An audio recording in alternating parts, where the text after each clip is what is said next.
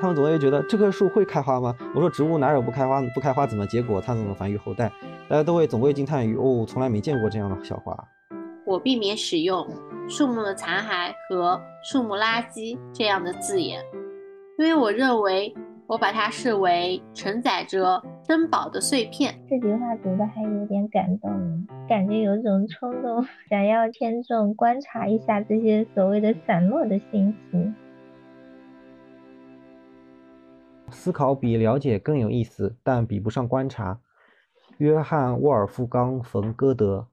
一个夏天的清晨，我从河边沿山而上，在路上发现一个异乎寻常的东西，是植物的某个部件，比骰子稍小，像一个毛茸茸的绿色四角星星，或是一个微型 UFO，仿佛外星来客。与我以往见过的任何东西都不一样。我拾起它继续上山，后来不小心把它弄丢了。一周之后，我再次爬上那座山，往上发现那个小小 UFO 的地方。看过去，我注意到一棵柿子树的树皮，它那深褐色的纵横纹路，我准不会认错。我突然有了线索，那个小小的 UFO 一定是从这个柿子树上掉下来的，也许是朵败玉花。它的形状的确跟柿子底部的百褶裙边花萼有几分相似。就是这个影子，这个小小的、有趣的绿色部件启动了我的学习曲线。然后有人给了我一张柿子花的照片。后来我又通过研究发现，柿子的雌花和雄花长在不同的树上。我学到了更多的知识。最后我终于找到了一个比较低的果汁，可以仔细的观察。于是我顿觉豁然开朗。哇，我一向很喜欢柿子，但是它那包裹着种子的杏黄色果肉就值得写首赞美诗了。但对我而言，果实的发育阶段和之前的花期仍写满新奇。关于包芽、花朵和果实等部件，可以增强我们对树木的审美和了解，但我们通常会忽略这些小现象。我把其中一个原因归结为单镜头问题，因为树木在我们大脑中的图像是由多种因素决定的，因此我们在观察它们时，往往只使用一种镜头。广角镜头，把树看作一个整体，尽量呈现一团树叶长在树干上的模样。但如果我们用特写镜头来看，就会保留更多信息。花园里花朵和昆虫的特写，让我们看到自然现象里蕴含着许多微观奥秘。但树木由于高大而显得壮观，因此往往不会作为特写和显微观察的对象。每次我出去寻找树木的花朵、未成熟的果实、潜伏的芽和叶痕时，我知道其实我曾见过它们。事实上，我经常使用网上或野外手册里的调查路线，或其他指引我寻找目标的资料。但每次我找到我的目标，或者通过细致观察有其他意外收获时，我总觉得我像是第一个发现这种树木特征的人，因为这些现象鲜有记录。我感觉柿子树的花好像很少有观察，小小的，是它是垂下来的，像一个小铃铛一样，是浅黄色的。之前在那个中山公园，我们不是看到那个就是观赏的那个小柿子吗？哦，对，那个是平兰花。中山公园有平兰花和老鸭柿，有些小柿子就是柿属啊。这个属这个家族里面有很多，嗯，是观赏的。老鸭柿之类的，它有什么雌花和雄花吗？这个文章里写到有雌花和雄花，我倒没有注意到这个雌花和雄花的事情。嗯，我有注意到，就是我们家那个楼下有一棵那个柿子树，但是好像它那个花量就非常的少，而且也不结柿子，所以我估计是一棵那个雄树吧。另外的话，那个就是关于他这里说到寻找叶痕啊、潜伏芽，其实我之前对叶痕倒是没有太注意，这就是读了这本书之后，有一年就开始发现叶痕最容易在哪里？你看呢？就是那个街香，街香就是它不是，嗯，等到现在是快要开花了嘛，已经有一点点开了，然后它的叶子已经差不多，好像是。之前老的都落掉了，就很能很清晰的看到那个叶痕留下来的。然后等到它，嗯，大概到两三月份，这个花全部开败掉之后，很快就是那个新的叶子长长出来。嗯。然而，树木不会如你想象的那样轻易的袒露它们的秘密，它们屹立不动，所以你会以为观树会比观鸟容易得多。但树木有时也很难以捉摸。首先，许多树木的特征是有时限的，比如说，如果你想找水青冈或茶木的果子，你就得按它们的生长情况，或者持续观察，以防错过，来安排你的造访时间。而且不要让饥肠辘辘的动物捷足先登了。树叶虽然美丽，但也会成为阻碍发现的障碍。因为它们有时会掩盖开花结果等现象。如果要观察树木顶部的情况，可能还要用到双筒望远镜，从山上或二楼的窗户俯视，也可能发现一些平时被掩盖的现象。其他一些比较复杂的情况，包括遇上树木的小年，你要找的那种果实产量会很少。迟来的霜冻会冻掉一棵树上所有的花朵，干旱会造成果实和树木过早脱落，以及树木还未到成熟期。有些树木要到一定树龄才会开花结果。然后还有一些你自己无法预见的问题，因为外出度假而错过的黄金树开花，或者因为两次观察的间隔时间过长。没能看到水晶刚叶子从卷曲到完全舒展的转换。树木对走向成熟的追求远比人们对观察目标的追求坚定。观察树木的最佳方法是在多年内定期观察。你观察的越多，看到的也就越多。无论层次深浅，只要去观察，总会有收获。你不用改变自己的生活方式，就可以通过观察树木获得关于树木的发现。只要仔细观察你每天在取信的路上经过的每一棵树，或者关注你的孩子常去的球场附近的树木，或者观察你乘车的地铁站附近的树木，你就会发现各种繁复的、令人称奇的特征和纹路。一旦你开始注意它们，你就会意外的发现，其实观树的机会数不胜数。我曾经在火车站等着接朋友时，在红花期花朵上发现了一个很有意思的现象：火车晚点了，于是我有机会在附近的一个停车场仔细查看那些红花期，结果它们全都是雄花。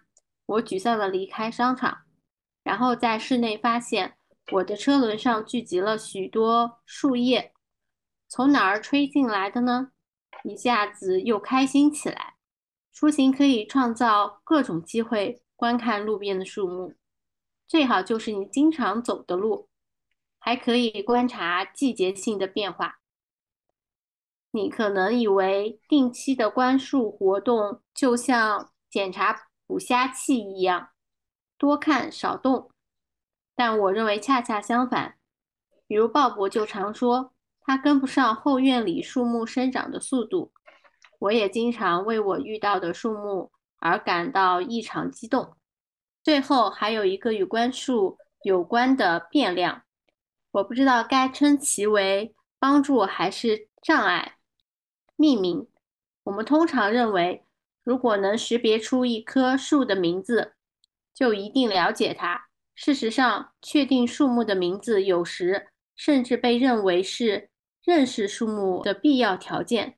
然而，以我的经验，能够准确认出鱼骨栗的人和能在两百码开外看到东方白杨树冠的人之间确实存在正相关关系。这些人知道树木的名字和个性，他们是树木专家。但对于其他人来说，命名可能会成为一个陷阱。一种共用的语言确实有助于我们交流关于树木的信息，但也会让我们以为知道树的名字就等于了解了它的一切，仿佛“力”这个字就代表了这个树木的结构、进化历史和生命能量的复杂综合体的一切。植物的学名就更麻烦了，因为它们让人敬而远之，让那些对学习这种。神秘的树奈式语言感到绝望的人，索性捂上耳朵。啊，后面是那个，其实是林奈，就是啊，林奈那个就是创造这个双名法，就是学名用两个名字来代表一个物种。这个就林奈会，他会用拉丁文来命名这个书嘛，所以我们说到学名必然是拉丁文，就是中文学名是不存在的，就是拉丁文就是呃比较难理解嘛。我觉得他挺挺有意思，就就最后一段，我也感觉是，我也有这种感觉，我好像我学会了学名，或者是嗯中文正式名嘛，就是植物植物志这种专业书里面的名字，好像我就是很厉害的专家一样。呃，其实不是嘛，就是虽然你不知道名字，如果你经常观察它，比如说他们说可能老农对这个植物对你了解比你这个专家可能总多了，你每个人。就是观察的细节都是不一样的，不要以为就是懂一点专业的术语就是自己就是很了不起的人，就是还是能有很多的发现。我觉得“栗”这个字，我也挺有意思的。“栗”就是，嗯，我们叫做翘斗科栗属嘛。栗属这个家族很多我们都称之为橡树。但是为什么有这个“栗”这个字也挺有意思？它那个右边是快乐的“乐”，其实中国创造这个树的时候，以为觉得这棵树是一种神树，它有一种。神圣的意义在，他就喜欢在这棵树周边跳舞，快乐是让人很快乐的树。但是到现在呢，只是他呃，我们现在中国文化里面好像没有，并没有觉得栗是一个很很了不起的东西。嗯，最多的是呃，有一种栗叫菠萝树啊，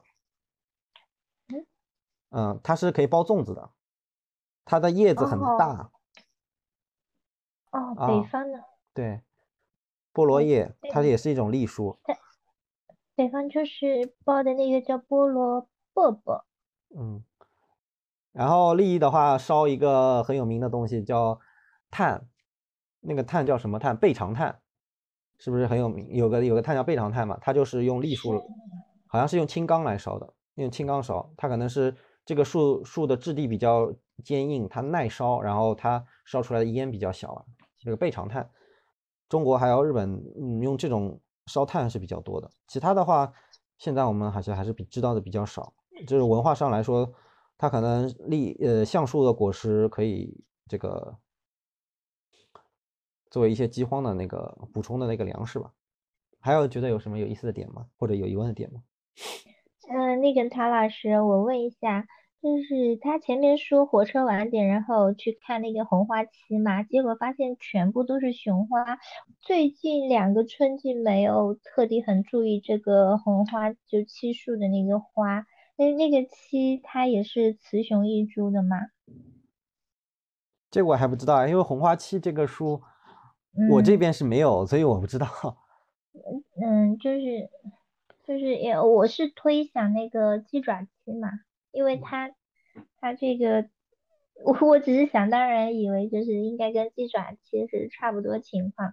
我是印象非常深刻，是我有看到那个，那它这边不是有一个图片吗？右边，右边这个图片看上去好像的确是，哎，应该是雄性的，对，它都是那个花药嘛。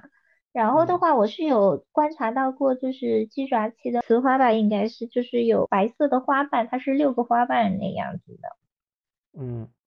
就是我突然在这里看到我，所以有点本来我还挺清晰的。那我们可以继续观察吗？就是有疑问我们就记下来。是是是是，马上三月份就可以，就是三月初吧，应该是。就就植物的花有很多类型嘛，就是呃雌雄同花、雌雄异花、异花同株、异花异株，就是雄树、雌树嘛，它它就都不一样。是的，但我们都可以观察，像那个桂花嘛，经常说啊，人家看这个果子是什么，长长得像芒果，桂花结果了啊，桂花怎么会结果，对吧？有一些桂花它就是就是没有雌雌雌花，就是雌性的那个子房嘛，对吧？是的，是的，我我见过很多这个桂花的果实。嗯，它会就是渐进渐进式的嘛，它可能是雌雄同株到异株的对发展阶段上，嗯，是的，而且它那个果实好像是它是有繁殖，就直接可以繁对殖这对，有时候能看到，可以了对，对地上能看到那些呃桂花的小苗嘛，也可以找找看。是的，是的。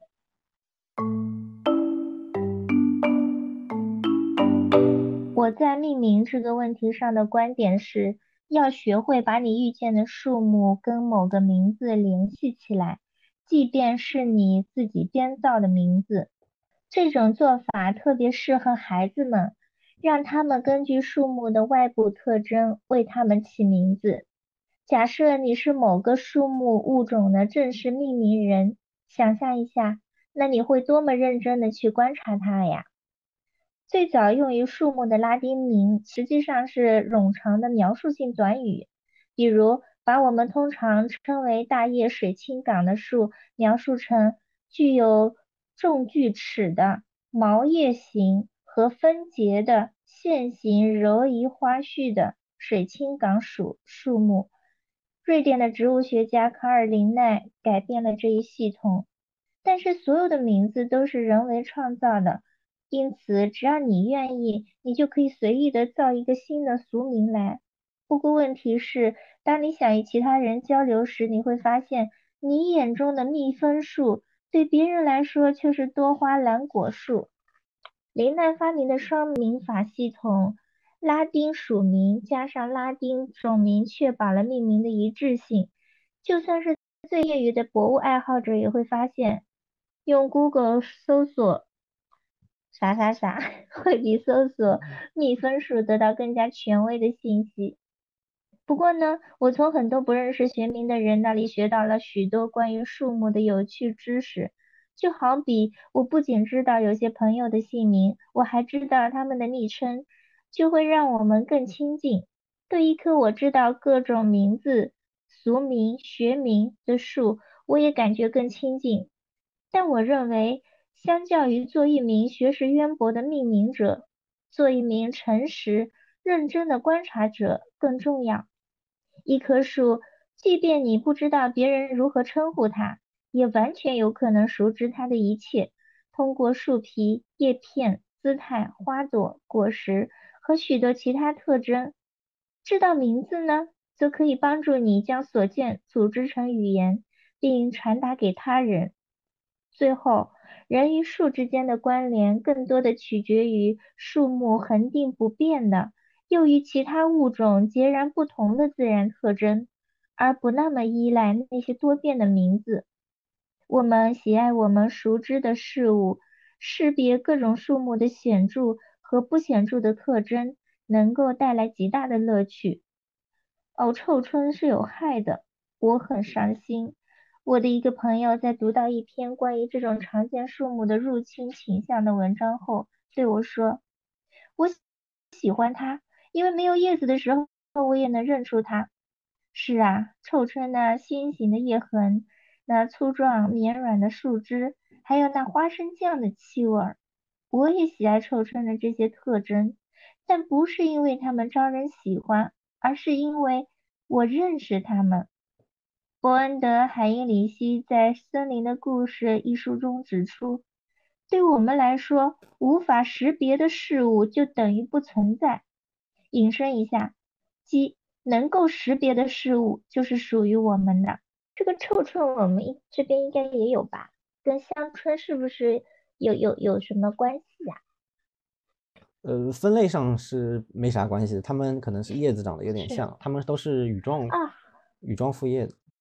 羽状复叶吗？那个上次就是在那个植物园，不是观鸟的时候，明不是他他拍了一个叶子没有了那个树的照片，后来里面的一个工作的这个老师，他一开始说是香椿的，香椿啊，香椿。香椿，对他那个，因为那个时候捡到香椿的果子了，那个啊，有五角星形状的香椿的果子啊啊。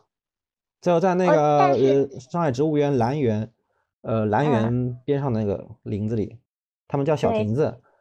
对，就是观鸟嘛那次。臭椿的话，对它臭椿，然后入侵到美国，它还有那个什么斑衣腊蝉也入侵美国了。啊，是就是他们是一起的，一起入侵美国。然后，然后斑衣腊蝉入侵美国以后，斑衣腊蝉好像是会分泌那个，呃，就扯到一个别的事情，糖蜜。哦，糖蜜糖蜜叫什么？呃，反正这个糖蜜呢，在美国它又被那个嗯、蜜蜂蜜呃蜜蜂给收集，又变成冬蜜的一个成分，好像还卖的特别贵。反正就 就那个时候还是有个新的商机在那边。是因为这里提到说这个臭椿是是对他们来说是个入侵物种，是呃，吧？对，就好像我们哪哪里？就像我们这个加拿大一枝黄花一样，它是从哪里入侵过去的？应该就是我们？中国这边入侵，它很很多，因哦，为他们有很多院子嘛，它可能作为苗木过去的，也有可能啊。嗯，我我这具体资料没有查。这什么属属的臭椿？臭椿一这要查一查，点印象都没有，我一下我一长什么样？下我要查一查，嗯，那我就记一下，好吧？大家还，觉得有什么有意思的吗？啊，嗯，嗯呃，这这个好像经常还是经常看得到的臭椿，就是在文学作品里。嗯，是，它它的叶子就没有那个香椿有有香气，就是大家 就采采集哦，的时候就容易搞错掉。嗯，嗯那它是因为臭吗？嗯，是是是味道不好闻。那是是因为它不好闻，所以叫臭臭。是的，是的，说明它不好吃，也不一定哦，不好闻不一定不好吃。嗯，是的，哎那之前在中山公园就是掉在那个就是绿化绿化上面的一个一个，那个是香椿是吧？香椿香椿，可以吃，春天的那个嫩芽是有点红，色的，还有股嗯葱，我感觉是有点像洋葱啊或者葱葱蒜的那种味道，是香，炒鸡蛋很香的，嗯嗯，吃起来稍微有点脆脆的口感。那我们上次捡到的是它的那个果实是吧？对的，对的，果实，啊，是五角星形状。对，五角光星形，它里面的种子是片状的，也是像那种带小翅膀类型的。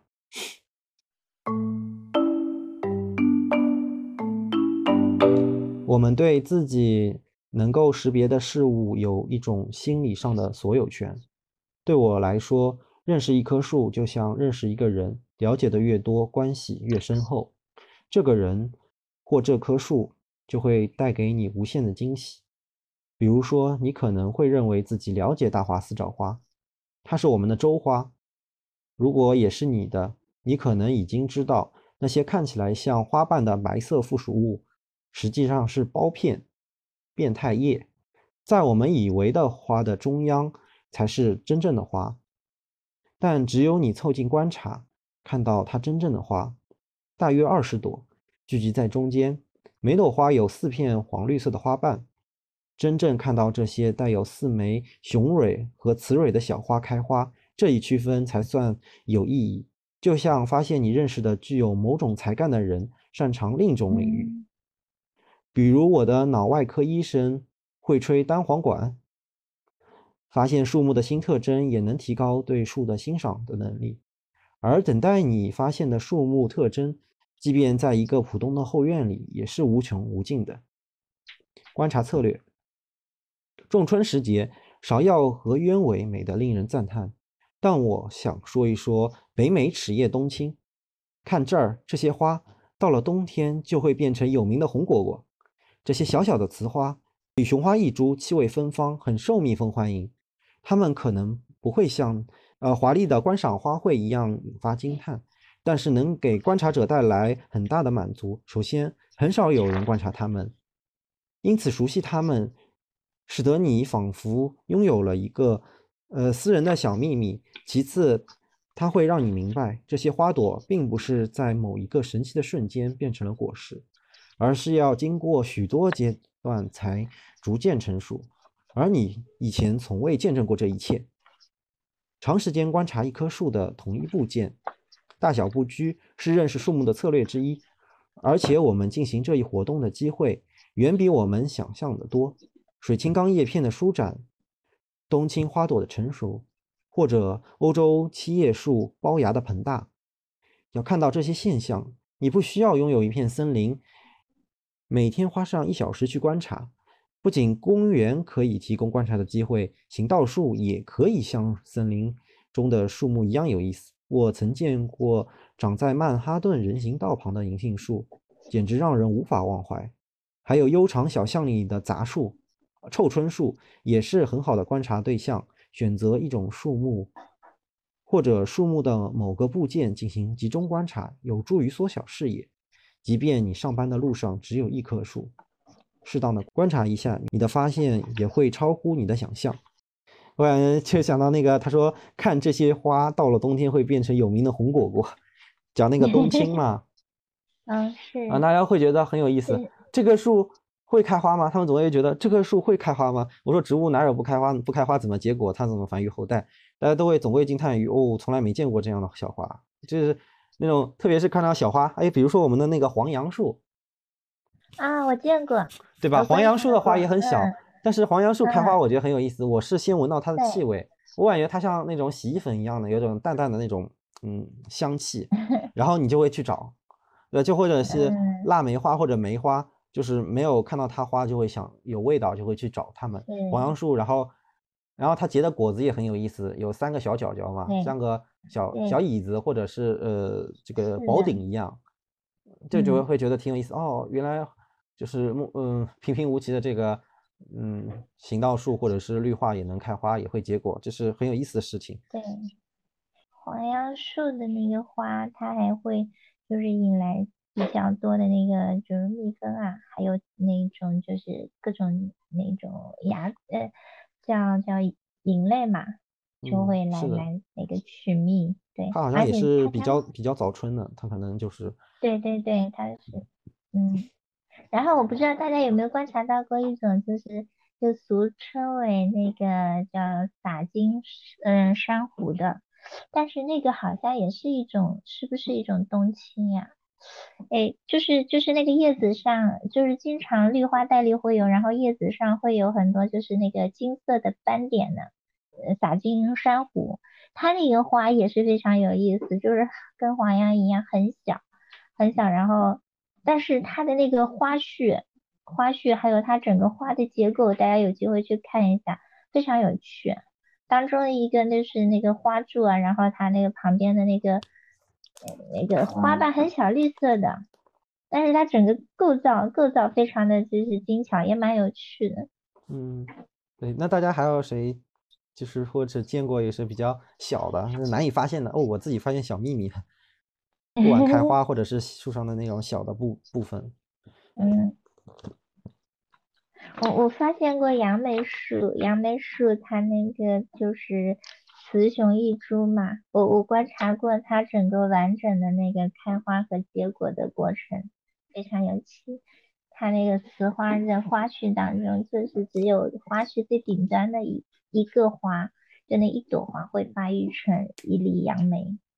就是其他花序，其他部分它就是不育的，都是，尽管也是雌花。嗯，我我我是最近在家里是有一一盆小梅花嘛，发现它花苞原来是紧贴着那个树干，呃，梅花就是花苞本来就是紧贴树干嘛，但是它好像最近慢慢长大了，它这个花苞啊有点这样探出头来了，有点垂头的感觉，它好像感我能感觉到它好像准备要开花了。啊。它它准备要开花，为什么要垂头啊？它后面那个有那个花柄吗？它是贴贴着梗贴着树干长的。对，它花柄不明显，但是我感觉好像是有点伸长了。它原来就是非常非常小，像个呃比米粒还小的那个，它就紧贴在那个棕色的那个树干上嘛，然后呃树枝上，然后它现在就是花苞逐渐变大，然后它这个整个花苞有点脱离树，远离这个树枝。然后整个趋势是有点垂头的感觉，但是它也没有很明显的花花柄。嗯嗯，有趣。是是腊梅吗？啊，是梅花。梅花，呃呃，是绿萼梅的那个种类，嗯，那个类型。哇，绿萼耶！我我我就是因为我以前就是晚上回家的时候，就从绿萼梅的树下走过，然后就闻到很香很香。然后我头顶一看，绿萼梅就是在很暗的灯光下也是闪闪发光，我就觉得绿萼梅真的很好。是。那那你子可是家里怎么养啊？呃，嗯，我只是把它搞成一棵，就是它卖的时候就是以小盆栽的形式卖的，然后可能会如果有有条件的话可以移栽到地上，没条件的话就是修剪的比较小一点，也只能这样。嗯，你你这个养了几年啊？这第一年吧，希望能活着。就是就是我，其实如果你是养了几年的话，我就很想知道它怎么度过这个嗯夏天。啊，我觉得它这种就是会夏天会比较难挨过去嗯，的感觉。我我后来嗯以前看那个他们介绍，没想到梅花竟然是产自云南的，所以它可能还真是比较怕怕梅雨季节的。它还真不嗯 是，我以为以前原来是以为是长江流域原产，它是偏云南那些地方原产地，嗯就不知道它原嗯来的呃山上的梅花是什么样。它有有一些怕冷的梅花，就像呃梅花在北京是没有办法呃在户外种植的，所以北京的梅花很多都是杏梅，再带点杏的那个杂交那个耐寒基因注入进去的。对，还有北京，但是北京，你像北京的山桃，有有很多山桃，可是上海的话好像没有吧？上海有山桃吗？北京有特别多的山桃树。没有，它可能是偏原产嗯，地的。是桃桃原种是那个甘肃桃嘛，嗯，这个南方的桃都是引引种过来的。是，而且桃说到桃比较有意思的是，那个水蜜桃的家乡是在上海，哎以前读到介绍，而且是在老上海老？城乡。然后因啊，为老，城乡 嗯居民太多了，把那个桃园迁到浦东啊、南汇这些地方。嗯，有介不应。该在无锡无锡吗？嗯，那宁波也说它也有水蜜桃啊，呃很多都会这个就搞不争原产地。在哪里。嗯，但是它是就，是这片区域产的这个变种，就是嗯，很多枝的这个变反种。对，嗯。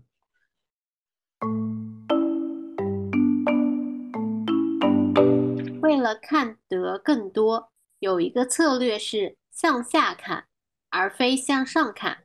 许多树木都很高大，是的，它们的主体通常高于我们的头顶，但是你可以在地上发现大量被它们遗弃的材料。我避免使用树木的残骸和树木垃圾这样的字眼，因为我认为这种材料不是废物。我把它视为承载着珍宝的碎片，如同海滩上的贝壳。首先，许多树木的叶和果都高于我们的头顶，只有当它们落到地面上，我们才能近距离的接触它们。其次，这些材料掉落的时间，悬铃木的绒毛何时落进了排水沟里，桑叶何时飘落，比唐风早吗？与人们大肆渲染的秋叶变色一样，揭示了自然的节奏。这是一个可以标示时间的事件。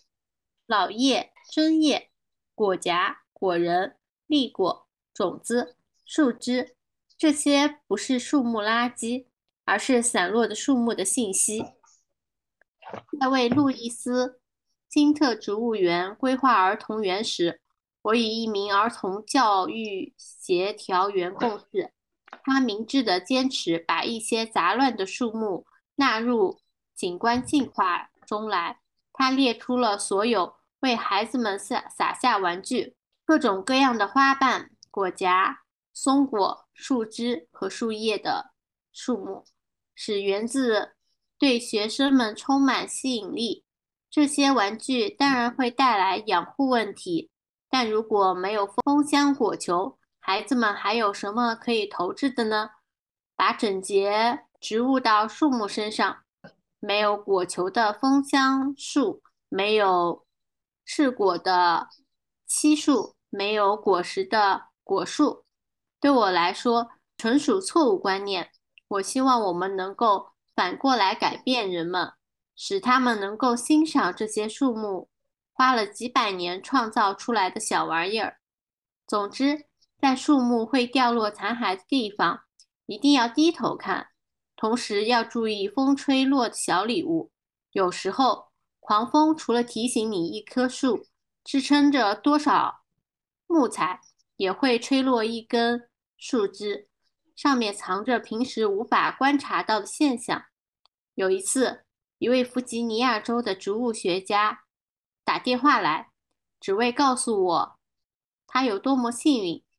一根枫香树的树枝落在他的房子旁边，树枝上不但留着前一年的果球，而且还点缀着难得一见的枫香花朵。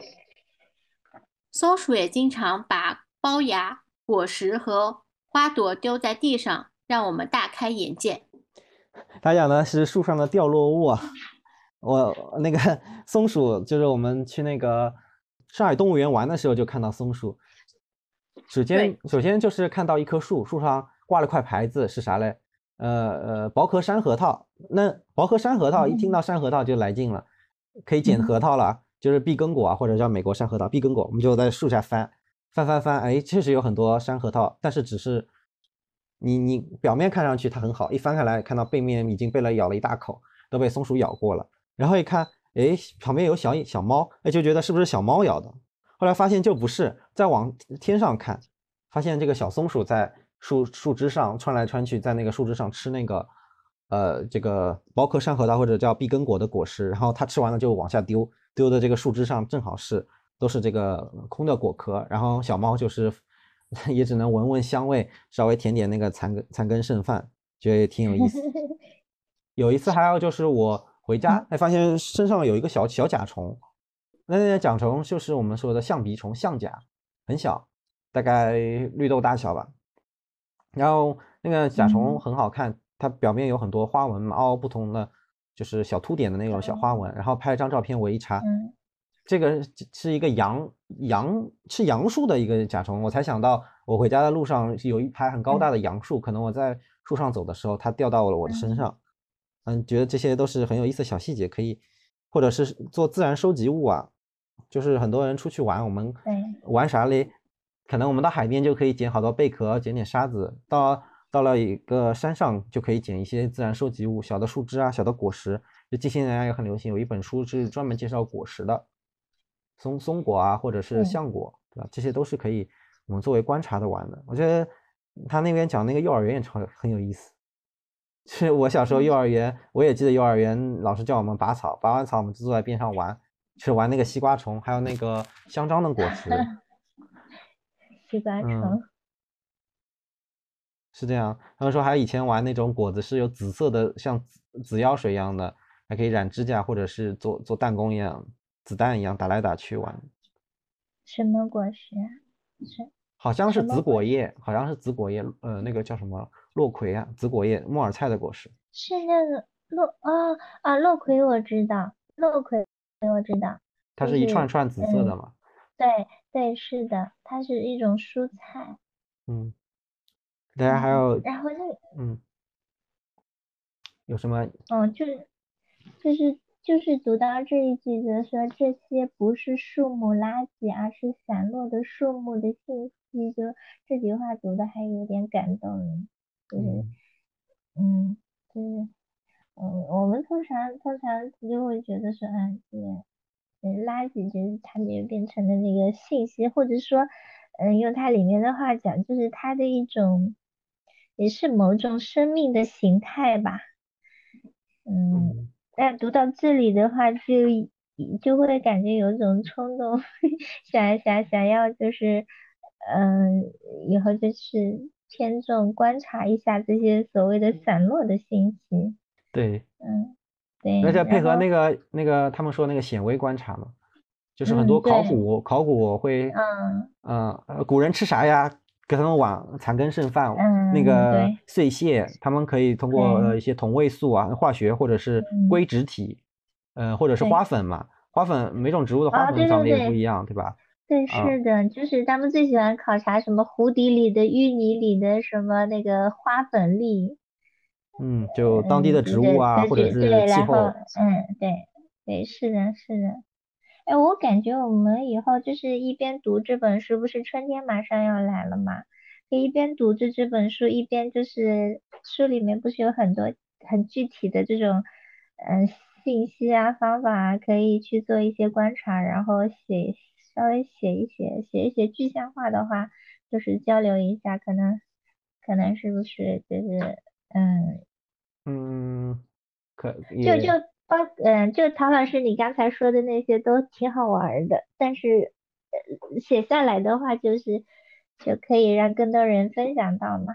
啊，就上一次我们是录录录了那个音频嘛，可以做成呃播客嘛，电台的那个。呃，如果说嗯大家以后有自己观察到，或者是嗯、不知道你们看过那个自然呃收集物那个天东老师野风集那个公众号，啊，可以把它摆成一个图，对吧？一个就是一个节嗯气或者一个月、一个星期，可以对哦，我看到什么有意思的东西收起来，然后摆成一张嗯图，呃，一张照片嘛，这样就嗯嗯，操作上比较简单一点，嗯，都可以。以都可以试试看。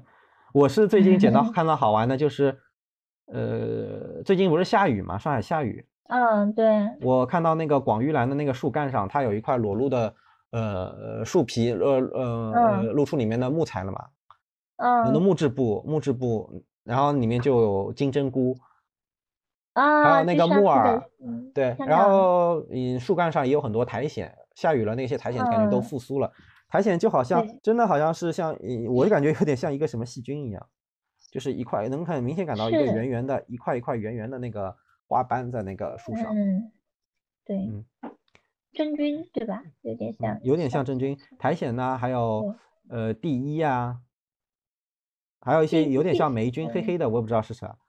嗯，啊，还我们嗯还有十分钟，大家对于这次读有什么想法都可以聊一聊嘛，嗯或者下次想怎么样开展。呃，这次说我们可以做点记录啊，或者是呃，我就说自然收集物可以拍拍照。嗯对，我我觉得挺好的，就是比如说我我我我比较呃我比较喜欢写嘛，当然也会拍照，然后我是比较愿意，如果我之后观察了，然后写了，我是比较愿意分享给大家，就是看一下的。然后唐老师，你不是擅长搜集和那个拍照嘛，然后也可以分享给我们看一下。哦，等天气暖和，因为因为这个 天天冷的话，我也不怎么出门儿。明天明天是立春哎，明天是立春，就是二十四节气又开始重新轮回了。啊，那立春我们可以每人拍张照试试看呗，然后拼 合成一张图啊，是吧？哇，好有意思。对对因为本来这个就是是以观察为主嘛，不一定我要懂很多，呃对，什么都就是做一点小小的那种，就是举手之便就可以做到的，这样比嗯较容易坚持下去。不知道大家怎么想啊？可以我们可以定期线下，然后一起把自己收集的东西交流交流，看看互相看看都都见过哪些东西，嗯嗯 采到了哪些东西。嗯嗯嗯，对，我我上周去图书馆借了这本书，然后就发现读的感受是不太一样的。原来是电子版本的时候，就是它对于这个植物的细节，它那个图片特别小，其实看不嗯清楚。然后它的这个书里面，它的这个纸张本身就有点，就是那个纸张不太一样哈。然后它的那个照片都是放大的，然后哦看起来就就非常爽。就是我觉得可能采集是一个，然后呃更清晰的呈现，用用拍照还是什么的方式，我觉得这个也很有意思。嗯对。嗯。它它这个照片质量是都非常的，就是质量非常高，很高清的嘛，因为它这个照片是它的特色之一，它前面介绍是嗯用了很多很多技术把它合成的特别清晰锐利的照片，细节很清晰。哦，我还看那个早安植物园，不知道你们关注那个公众号吗？嗯，可以用复印机扫描，最方便。扫描什么？扫扫描描植物啊，把植物放在那个复印机上啊，它直接可以扫哦描扫描出来，就像那个做标本一样，把它压平了，直接扫描，这个是很哎快的。扫描出扫描出来是什么？是那个彩色的，就是对，彩色的，就像你扫描彩色的文件一样，你把植物哦当做一个文件，嗯，放在一个呃哎白纸上啊，然后就放在那个复印机上，它就可以扫描嗯出来。当然，前提是你有这个设备。再哎就是扫一个周边，就一全三百六十度的那种，做一个那种文件。哦哦，你要那环环拍的那种，啊，好呃像是是有的。它还还有还有一些可以帮你什么建模的，就你三百六十度拍一圈，然后它可以自动帮你建模，建成一个立体的图像，也有。就要找一找，有有这个这个软件的，拍多少张照片？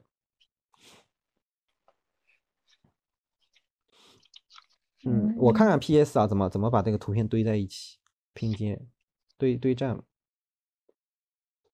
像那个那个陈山植物园他们做的这种也是类似的，就像你见过，它是有个轨道，它是有个轨道，然后这个是比如说你拍摄的花，然后这个是摄像机，然后它嗯。是轨道会这这变拍一张，那可能是表面的照片，然后它会慢慢的轨道推进去，推推推推推，所以这个嗯。这个很小的东西的话，它的那个焦点就对的呃视野是很窄的嘛，它推推推推推推了以后，把整个区域通通都拍到了，然后再叠在一起一层层。嗯，那它就是还是跟这个技术嗯，就是这一样的，其实是一样的。一样的它微微观的和很大的，像那个很大，他们爬那个世界呃中国最最大的树嘛，也是一样的，垂直拍，把所有图都接在一嗯起。还是多焦点之后，然后就是用技术把它合成的，多嗯焦点之后合成。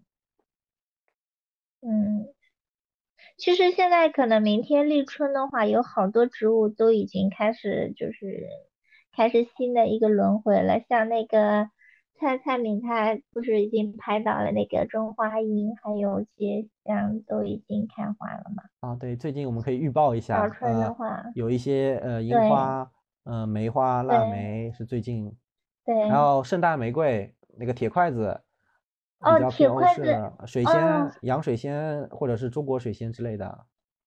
是是水仙这个东西已经没有准头了，就是老早老早就是朋友圈里看人家那个水仙已经开花了，嗯，就是要么就是植物园里地地栽的那个水仙，南美水仙，嗯否则我们这个中国水仙在家里养着的，因为它它只要只要那个气候，只有家里的温度暖到一定程度，它它就开嘛。我跟之前看到人家老早就开的已经是。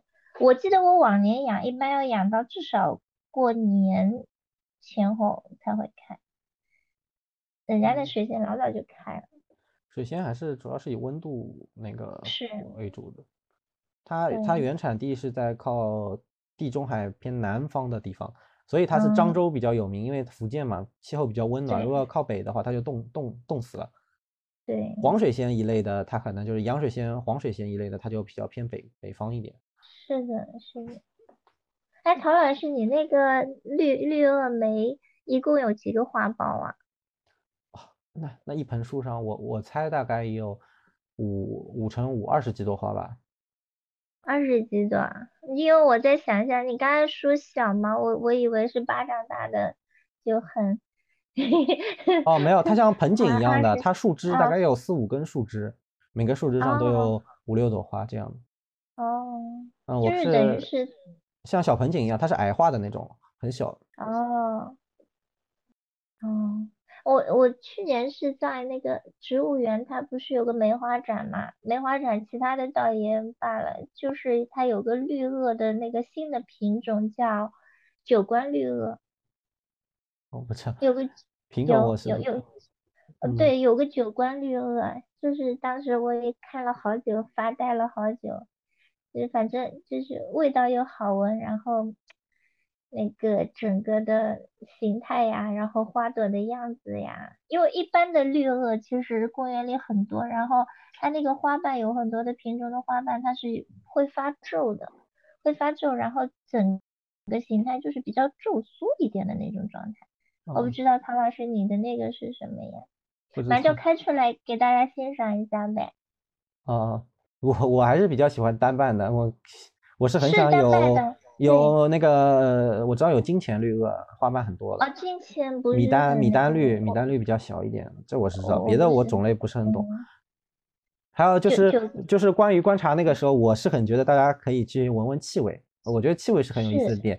像梅花是什么气味，腊梅是什么气味啊？我觉得梅花梅花有有有很多不一样的感觉，有点有点嗯像酒酒酿的，有点酸酸的味道，甜甜的，有点像香蕉和哈密瓜之类嗯的，又甜又酸，又有点酒味，或者有点点粉末的那种味道，可以去闻闻看。然后呃，腊梅和梅花其实味道还真不太一样，腊梅感觉有点像糖，有点像那种柠檬糖，它又甜又有点 很冲鼻的，其实是很有点冲鼻的，我感觉。